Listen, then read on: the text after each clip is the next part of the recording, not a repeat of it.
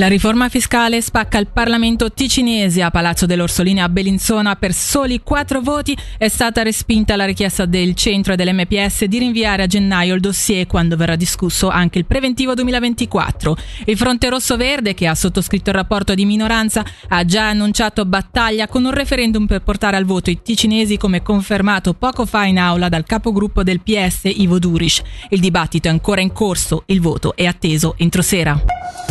Riviera sono stati identificati gli autori di una tentata manomissione di due radar a Iragna avvenuto lo scorso 2 novembre. Gli accertamenti, fa sapere oggi la polizia cantonale, hanno permesso di identificare e interrogare gli autori, un 27enne e una 64enne svizzeri domiciliati nella regione. Entrambi sono stati denunciati al Ministero Pubblico per impedimento di atti dell'autorità.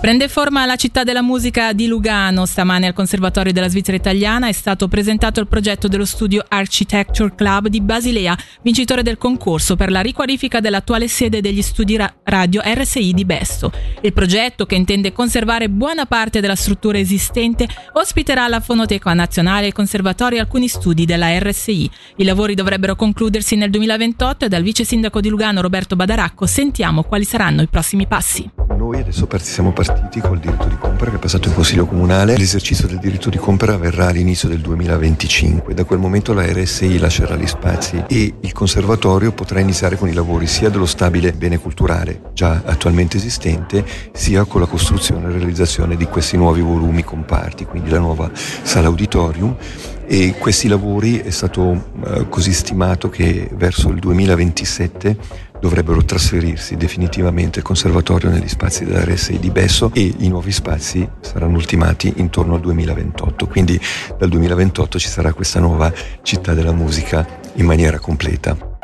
Il Locarnese accoglierà nei prossimi anni 6-7 nuovi alberghi. Lo ha annunciato oggi l'organizzazione turistica Lago Maggiore Valli che ha anche reso pubblico un preventivo in linea con quello del 2023 con ricavi stimati in oltre 16 milioni di franchi.